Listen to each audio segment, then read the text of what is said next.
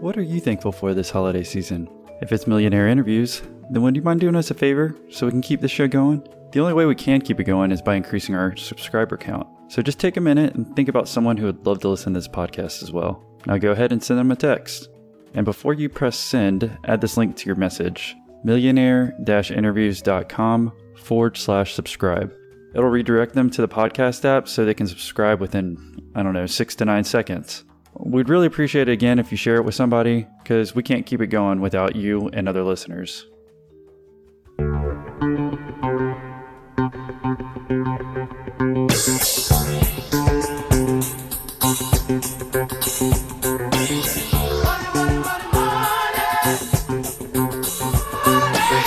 We've made a lot of mistakes, but we feel good about the opportunity that's in front of us. You have to have your heart in the right place. Our goal is to get to, you know, a billion dollars. You know, if we didn't go for it, we'd always regret it. It's kind of the a statement that we've said multiple times at different chapters of our growth.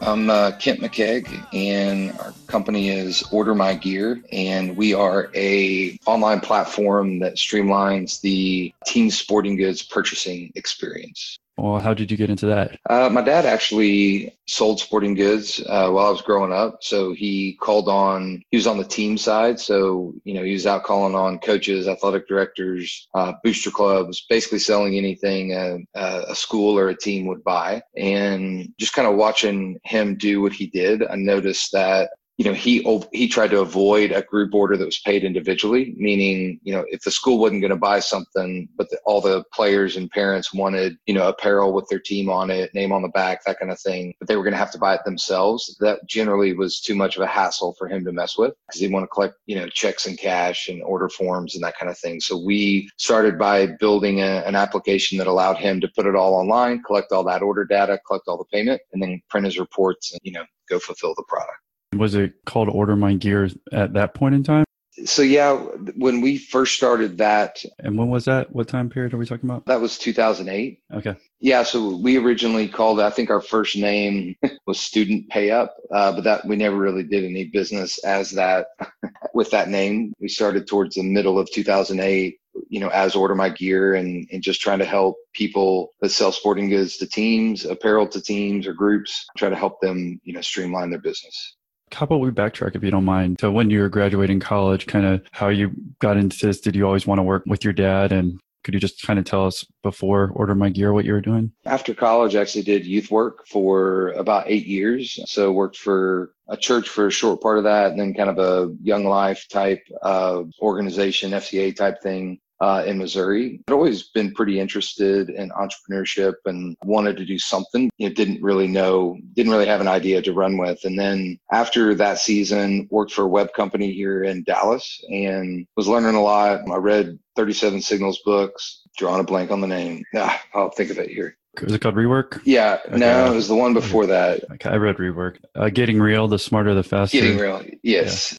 Yeah so after while I was working for that web company, read Getting Real by 37 Signals and just felt like, you know, I had a lot of big ideas, but and actually never wanted to get into team sporting goods. But I thought, here I've got a dad who's selling sporting goods, knows a lot of coaches in Oklahoma. He's getting close to retire. You know, maybe I could leverage, you know, the relationships he's built and maybe build something on the side. And so that's kind of how Order My Gear started. It was just kind of a side deal to try and make a little money. And then we got a big break at the end of 2008 and decided we were going to go for it. When you were growing up, I mean, was your dad still in that industry? Yeah, so he he never was part of the company. He was just kind of always our toughest customer. But yeah, he he sold sporting goods for 36 years, retired three or four years ago. So it was always good to kind of have a little bit of influence from someone that was out selling to schools, having his input as we kind of built the first version. When you were growing up, did you think you'd never get into that business? Yeah, I never really was that interested. I mean, obviously, I played sports. I love that. I mean, it was it's a great job for your dad to have, where he's selling basically any ball or equipment that you could sell. But never was really interested in covering Northwest Oklahoma, and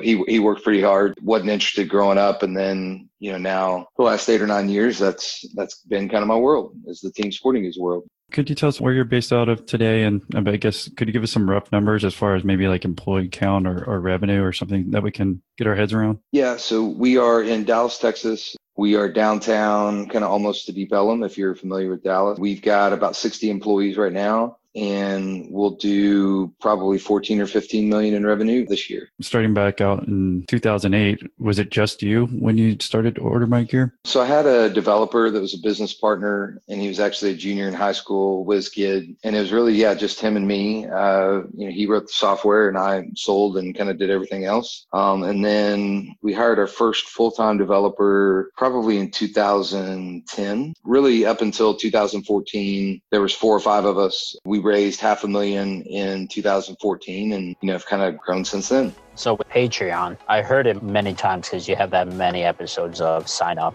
So that's always in the back of mind. But then I checked it out a few times and I was like, do I really want to do this? So I'll push it off a little bit. And then you posted your goal achievement of 69 Patreon members. And I was like, you know what? What better time than now?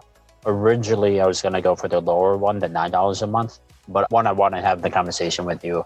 But two, I always find that anytime I cheap out, I always find that I want to return it and upgrade to what I really, really wanted. So that's why I'm paying the higher one, if that makes sense. But it was just constantly pushing it off, pushing it off. And then I was just like, fuck it. I already listened to all of them. So why not? Could you tell us about that process? I mean, why you realized you thought you might need to raise money and what that was like? You know, we were actually profitable from 2008 till 2013. We weren't making that much money, but we didn't actually need the cash. About 2012, I, didn't have the perspective that I do now as far as what the opportunity was. As we grew in the number of sporting good distributors that use our system, we started interacting with brands, started interacting with schools, and realized that there are a lot more moving parts on both the sell side of the equation and the buy side. It kind of identified a, a much bigger market that we thought was a, a, problem that we had a solution to. As we did that, our day to day was was really not consistent with sort of sprinting with that big picture problem and solution. We were growing, but we weren't really zoned in on trying to address the the big idea. I felt like at the time doing an accelerator, we did an incubator type program here in Dallas at the end of 13. We felt like that would sort of force us to focus on the bigger problem, raise a little capital to get some help on the the talent and expertise side. And yeah, so we did the accelerator, raised at the end of 13, at the beginning of 14, raised about half a million. Kind of been tripping over ourselves ever since. And what do you mean when you're saying before you went to the incubator, you're talking about the market, you saw something. Could you give us an example?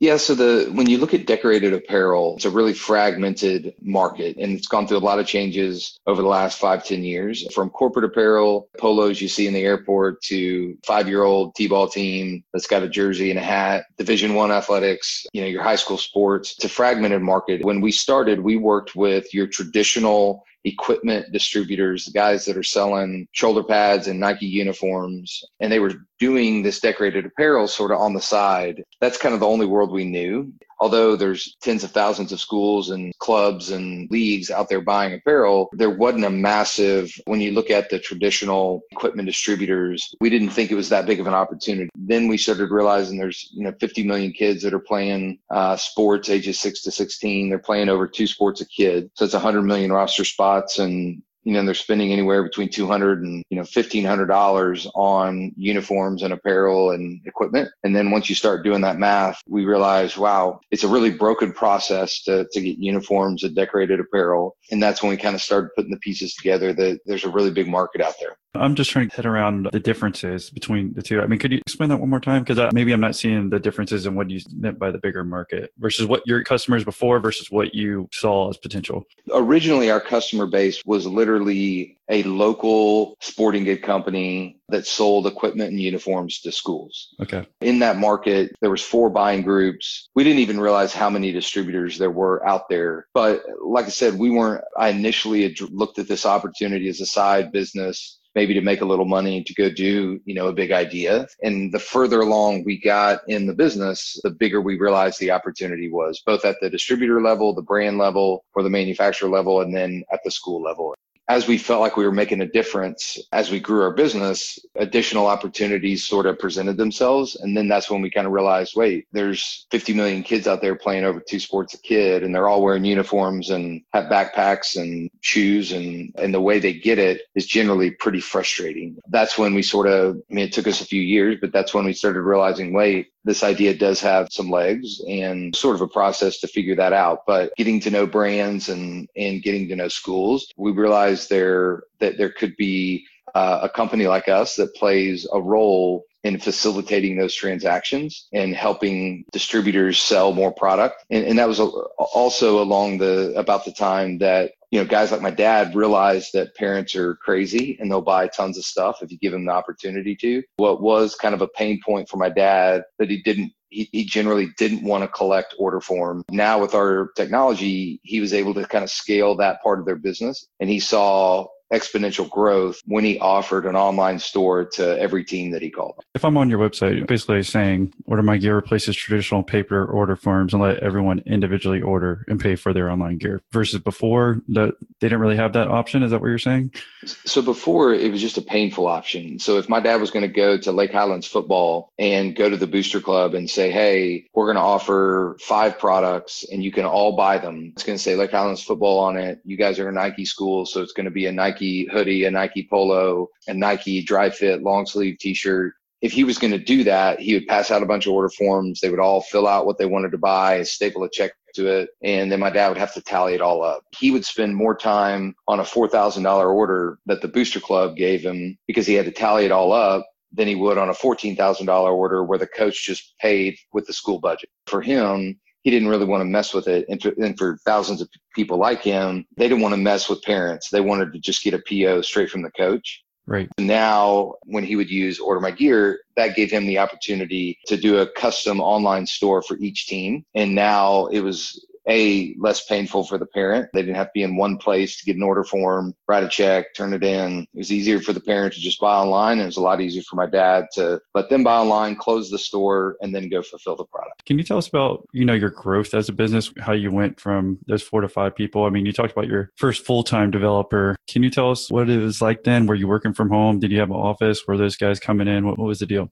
I worked from home up until probably 2010, the end of 2010, and then we had a small little office. Uh, it was 250 bucks a month, and it's basically a room with about three people in it. Right. Hiring a developer, that's a big, uh, big decision. Guy moved from Kentucky to here and it was pretty overwhelming. From there, we really added a couple more people. I think when we raised money, we had five. We had one full-time developer and then we had one sales guy basically one customer support person and one person running kind of another division. And since then, hiring people has, has been obviously it's still just as big a deal. Um, when you move somebody across the country or move somebody that's got a family, it's a very daunting task. But that first year that we raised money, we were able to get some a little more momentum and it, became a lot easier. We, we were kind of finally in a decently cool office. And, and once we kind of got over that hump in 2014, we, we were a more attractive place to work. Most of the people that I hired, in fact, almost all the people that I hired before we raised money are people that I had a previous relationship with and knew me and wanted to give this thing a shot. After 2014, we were able to get a few people. I think we had close to 20 towards the end of that year. Hiring people when you have 20 people is way easier than hiring people when you, you know, got three or four.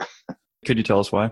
I think people you know, we have a, a really young workforce. So most of the people are in their mid 20s or early 30s. And just the community that they're in is a big factor as to where they want to work. We've been fortunate to hire some good people that are fun. And I think the environment and the culture is something that plays a big role. And I think also once, once you kind of hit that critical mass, at least for us, uh, 15 to 20, people felt like we had momentum, that they were going to be a part of something that was bigger than themselves. Obviously, I think we all, the, the first four four or five thought that too. But it's just a lot bigger risk to go to work for a company that's got five versus a, a company that's growing and, you know, has got 20 or 30. It's an attractive thing if you've got the right environment. And you talked about your, I guess, a full time guy who moved from Kentucky as a developer. Could you tell us how you're able to sell him uh, as far as getting him to join y'all? And was it hard to hire a developer if you didn't have like a tech background? It doesn't sound like you did, but I'm not sure. Yeah, I didn't. Yeah, it was hard. Uh, he only actually stayed 10 months. So I don't know if, how well a job I did selling him, but, Okay. but he was a good guy. At least helped us kind of get off the ground. My original business partner, he was a developer. He was able to help a little bit. We actually ended up, we hired a, one of the guys that we've been using free, uh, for freelance work and he's still with us today. So that was probably 2011 that, that he moved, you know, relationship and was a big factor in getting the first developer to really stay. It's overwhelming to employ someone that you have no idea outside of using the software how good his craft is. Now we've got 14 engineers. Obviously they're able to oversee talent and now we're hiring based on function, not just full stack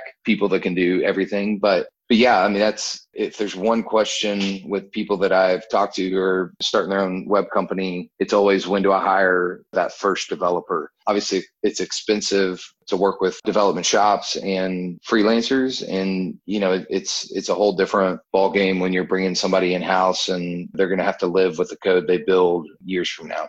And you were saying it was overwhelming. Can you give us what that felt like when you're there? Because I can't imagine, because I don't have a tech background. If I'm hiring a developer, I guess like, at least you had a partner that kind of had that. But I mean, were there other parts that were overwhelming before you're able to get into the incubator? It's all overwhelming. You know, early on, we didn't really start off like a true startup. So for us, every dollar we spent was trying to go back into growing the company. And so we didn't start, we bootstrapped for the first five, six years. You're just wanting to make sure that uh, you have enough work, pay someone full time because whether they're they're going to get a salary, whether you give them work or not, you're obviously underpaying. My original business partner gave him equity to kind of get it off the ground. You know, just trying to balance all of those, you know, moving parts from how do I motivate this person to how do I build something that's going to make us more money, which will allow us to hire more people. Hires are critical in helping you grow, and and if if you make the wrong hire, it's it's really expensive, and we've done that plenty of times as well.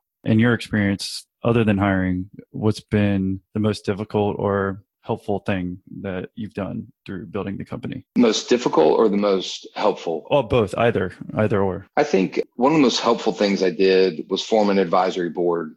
I probably did it too late, but as we look at where we are in the industry, where we hope to go, the advisory board has been helpful on kind of two fronts. One has been just overall company strategy. So I um, have two CEOs or former CEOs that have built companies from three employees to 1300 have raised money have sold. Their exposure to that world is far greater than mine. They've been very helpful in mapping out a roadmap for four or five years um, thinking through kind of what of our what are our strengths what are our weaknesses where what opportunities should we try and take advantage of? And then the other two are more on the investment side. If we decide to raise money you know what should that look like? That's been very helpful. I think the biggest factor there although they all have expertise i don't have they all are trusted and are looking out for me what's good for the company, what's good for me. That's been very helpful. I think another thing that was really helpful is we hired a fractional CFO. There was a lot of cleanup that he did when it came to first five or six years of the company. But then um, now, as we've done that,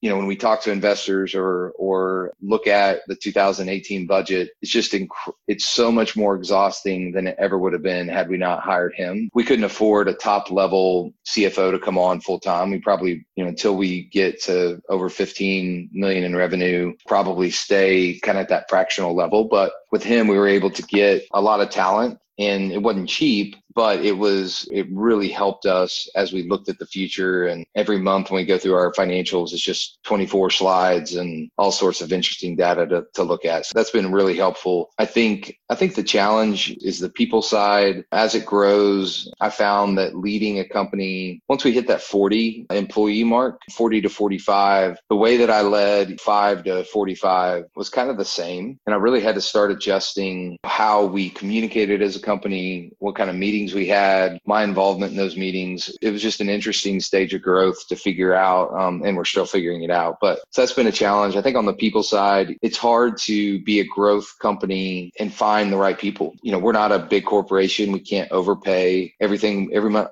all the money we're making, we're trying to pour back into the company to continue growing it. Finding that balance of being compensating competitively, all the dealing with conflict, make you know, putting people in the right roles and, you know, every six to nine months, something's changing and we're learning better ways to do our business. And so sometimes people are moving around and overall it's been good, but it, it is a challenge. Well, from looking back at it, it seems like the big change in the company was pre and post incubator. Do you agree? Or is there other points too? Yeah. I mean, that was definitely a big tipping point. The other one interesting fact when we raised the money at the beginning of 14, I hired one of those investors to be CEO, which lasted about a year. You know, there's some interest, interesting transitions, A, in that first year, and then B, after he left. He was able to kind of bust through some walls that I wouldn't have done had I not hired him. Uh, so that was good. And then after he left, trying to figure out how we continue, I stepped back into that role and you know we've we've been fortunate to continue to grow but but yeah i think that incubator that initial 2000 i kind of jokingly called 2014 our our puberty year because we were figuring out who we were and it was a little awkward but we are able to kind of get through that and uh, continue to grow Oh, so you're saying that CEO was busting through some walls that maybe you wouldn't have. I mean, can you give us examples of what he did? Is that the first time that you took a step back and maybe you weren't maybe quote unquote the leader that you had somebody else doing it? Yeah. So I was still here every day. I think he had grown a company before. There were risks that he took that I don't think I would have taken had had he not been here. So even something like getting us in a, a cool office space, getting a sales team off the ground, those type of things were were pivotal, getting us kind of to that next level. He was able to move, you know, hire quick. And so we went from five people to almost 20 in that year. Those are, I wasn't used to, to hiring that quick and spending that much money that quick. Yeah, so so those are kind of the big factors, and just sort of you know he knew what it took to to scale, and he made some of those moves, and I think I sort of grew back into that role that year watching him. Obviously, I knew the business because I've been doing it for five or six years, but but yeah, those were things that I felt like he did that I wouldn't have done as quickly and as aggressively.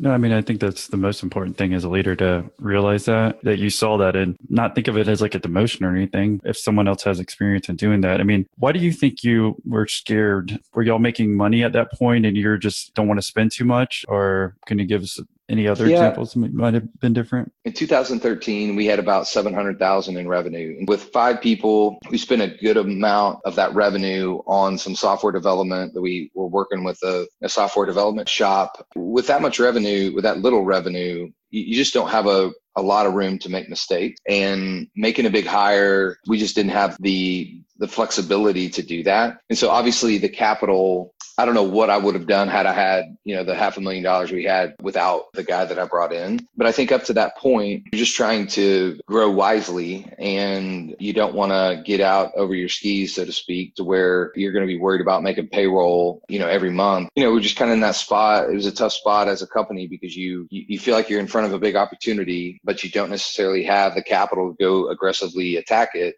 and you're just trying to keep things balanced. Yeah, so I think that's it's a difficult stage. Can you tell us about what you learned at the incubator uh, and what was the name of the incubator? And then also, I guess the capital that you raised was that right afterwards? And can you tell us about the journey of doing that? Yeah, so the incubator was called Venture Spur. It's been rebranded here in Dallas. It's called RevTech now. It was interesting. There were seven companies in it. We were the only one that was generating revenue. So a lot of the companies were pre-revenue, had really big ideas, and had big opportunities. It was difficult for us to keep growing. We actually had 2013, we had a few opportunities that kind of fell in our lap right as the incubator started. Doing the incubator while you're actually trying to grow a business that's close to three quarters of a million uh, is really hard just because it's you're trying to think big picture but then you're also trying to answer the support ticket that somebody's complaining about or something. But one of the things that was helpful is twice a week we learned from entrepreneurs that have kind of been there and done that and they went through specific categories like sales business development account management financial you know so they went through this stuff and it's kind of there. You can take as much advantage of what's in front of you as you can. And there are a few ceos that i remember remember hearing them talk j- just sort of raised my perspective as to what was possible. I remember the first week, TJ Person, who's now the CEO of OpenKey, at the time he was the CEO of Coupon Media, which is still growing. Just hearing his journey really made me realize, wow, we could be a hundred million dollar company, which sounds crazy when you're making barely making over 500 at the time. Kind of open your eyes to see what's possible. And it's sort of, it was our first effort or first sort of opportunity to, to learn a little bit about the Dallas market, the startup scene here, investors here. Once you kind of cross that bridge and get to know get connected to other companies that are kind of in your same growth stage. It's always really helpful to make those relationships and to learn from them if you're talking to an entrepreneur today who's not like part of one of those because before were you not part of anything like that and i mean are you still part of some types of masterminds or talk to like-minded entrepreneurs you know i try to with just the relationships i've i've uh, built we really weren't a part of that anything i mean i knew a few people in dallas but you get so busy trying to to get your thing, you know, your company off the ground. Sometimes it's hard to network, but there are a few things that I'm looking into now, just other networking organizations. But the Dallas Entrepreneurial Center has been big help here in Dallas. The accelerators still has a community you know, I've stayed involved with them to a certain extent. I think for anybody starting out that doesn't have that, the first thing that was helpful for us was that we had created something that somebody would pay us for. Every problem that we were addressing through that accelerator, through any of the relationships we had, were actually real problems that we had with the customer base we had. And so because we crossed that half a million dollar in revenue mark, everything that we were learning was way more applicable than if I were going through an accelerator pre-revenue and trying to solve problems that I didn't yet have.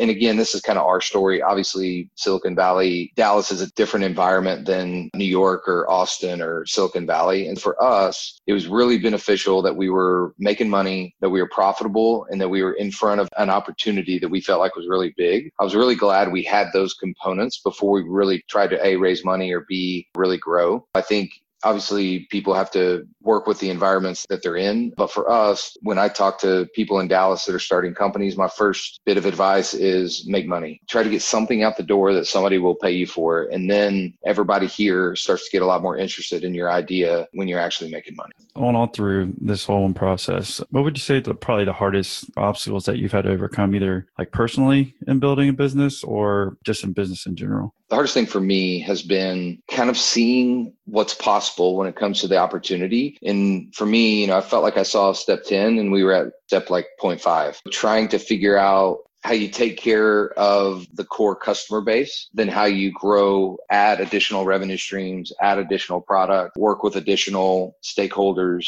It's always been my biggest challenge is trying to focus on the step two, three, four when you feel like all you're seeing or the burden you're feeling is step nine or 10. That's always been a challenge and getting the right people has been really has been the solution there. It's not been anything I've done. It's just getting the right people that are executing in their particular functions. I think the capital raise component, there's been uh, obviously it's great to raise money, but it also brings a lot of additional effort, I guess. If I were doing it again, let's say we sold order my gear in the next year, and if I did it again, I would do it totally different. But I think the reality is you you only know what you know um, at that time, and that's all I knew. Try to not look back and question your decisions and just realize you've learned from it and move on. That's been another kind of difficult thing. One essay that was really helpful for me during the capital raise time was Paul Graham's essay on how to raise money. I think if you just Google Paul Graham and how to raise money, it, it'll show up. But that was really helpful in changing kind of how I thought about it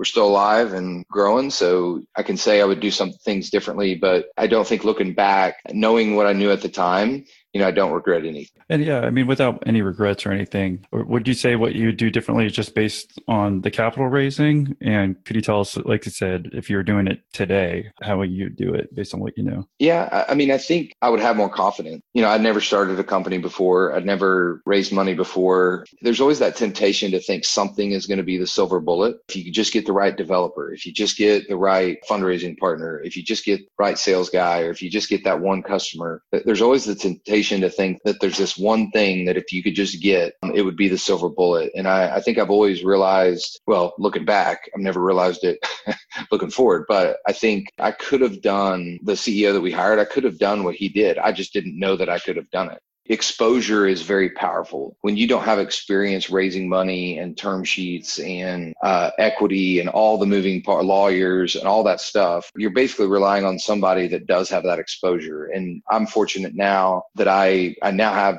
that exposure because I've done it. But I think if you can find the right partners, find people you trust on the financial side, on the accounting side, on the law side, you're going to pay a premium for that first round. And hopefully you pick the right people and you're able to grow the company.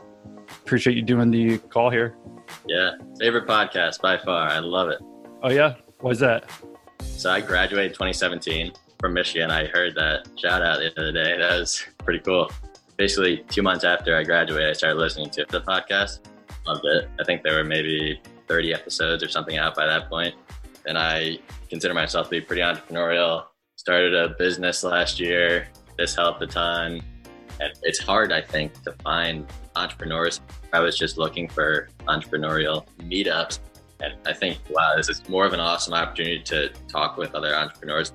The value is, I mean, it's insane. Like people make these types of entrepreneurial insight things of thousands of dollars. This is 12 per month, but 12 per month is like nothing. It's really insightful. So as soon as you said you were setting up the Patreon, it was just like, yeah, I'll help this guy. You know, I take a lot of value from it. You know, it's as simple as that. Yeah, I really appreciate that, man. Well, I was going to say, have you checked out our newest Patreon episode? Yeah, I was just like, oh, well, I'm in the car. I'll just listen to it, whatever. But I'm not getting anything out of this. And then you're like, wow, I'm not that naive or anything, but it really did open your eyes. Looking forward, I mean, what do you envision for your company and for you personally? We're starting the process of raising a Series A. So we're we're still profitable. We're making more money each year than we did the year before. But we also feel like we're, from an infrastructure standpoint and from an industry kind of opportunity standpoint, we feel like we're in a spot where now's the time to keep pressing. And we've learned a lot, made a lot of mistakes, but we feel good about the opportunity that's in front of us. And so we want to go kind of to that next level and probably raise some money. I think long term, our goal is to get to a billion dollars going through the system. So we make a small percentage of that volume. Right now, this year, we'll do about 200 million or so, 210 million through the system. So we're kind of looking over the next three or four years. How do we grow five times what we're doing today? Obviously, raising some capital, getting some additional talent, building out some teams. Hopefully, those are ways that we can go about doing that. We appreciate you coming on and sharing your story. Do you have any last words of wisdom for entrepreneurs who are just starting their own company? And what's the best way for someone to reach you and say thank you for doing the interview? Yeah, you can shoot me an email at just Kent, K E N T, at ordermygear.com. You have to have your heart in the right place. You can't be greedy. You got to be grateful. Your customers, your employees, your investors. And there's always things uh, that happen that make you feel entitled or make you feel like they don't deserve X or whatever. And I think that you can be in that spot for a short time, but you got to get back to where you're just grateful and you're enjoying the journey. And I think I've had some good friends around me who have made sure that my identity is not tied up in OrderMyGear. If it fails, I'm still going to be fine. If it blows up, I hopefully stay the same person. But I think those are things that are critical to actually enjoying the ride. You got to keep the main thing the main thing with your family and uh, spouse and your kids. We've tried to do that, and that's been helpful as well. I think the most fun thing about kind of the ride that I'm on is obviously if I make a lot of money someday and sell the company, that'd be great. I'm not opposed to to making money. But right. The thing that makes it fun is we feel like there's something that we're on to something special and we're trying to kind of change an industry. Feeling that burden where you feel like, gosh, if you know, if we didn't go for it, we'd always regret it. And that's kind of the a statement that we've said multiple times at different chapters of our growth. Hopefully people that are listening can get something off the ground, have that mentality of gosh, if I don't go for it now, I'll always regret it. Yeah, anything I can do to help, please, please let me know. I think that's important. We only have so much time. If you just keep waiting, it's not going to eventually happen. Eventually, you got to do something. So, yeah. All right. Well, uh, thank you for joining us today, Kent. Yeah, thank you. Appreciate it. If you think this episode could help inspire a friend or family member, then please pass it on. Flash forward to 2009, and I'm back in the golf business as a club pro and I get a message on my MySpace page from a 14 year old kid in Mexico claiming that I was his father.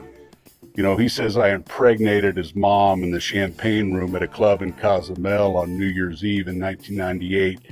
And I immediately called bullshit because I remember that night vividly. And there were at least five other guys with me uh, that were also prime candidates. So I have to go down there as part of a paternity hearing, and the night before I have to testify. So if you want to hear more interesting stories just like this preview, well, become a Patreon member today. You know you're missing out. Just check the link in your episode description below to join the club, or go to millionaire-interviews.com forward slash Patreon. Thanks again for tuning in, and we'll see you in the membership forum.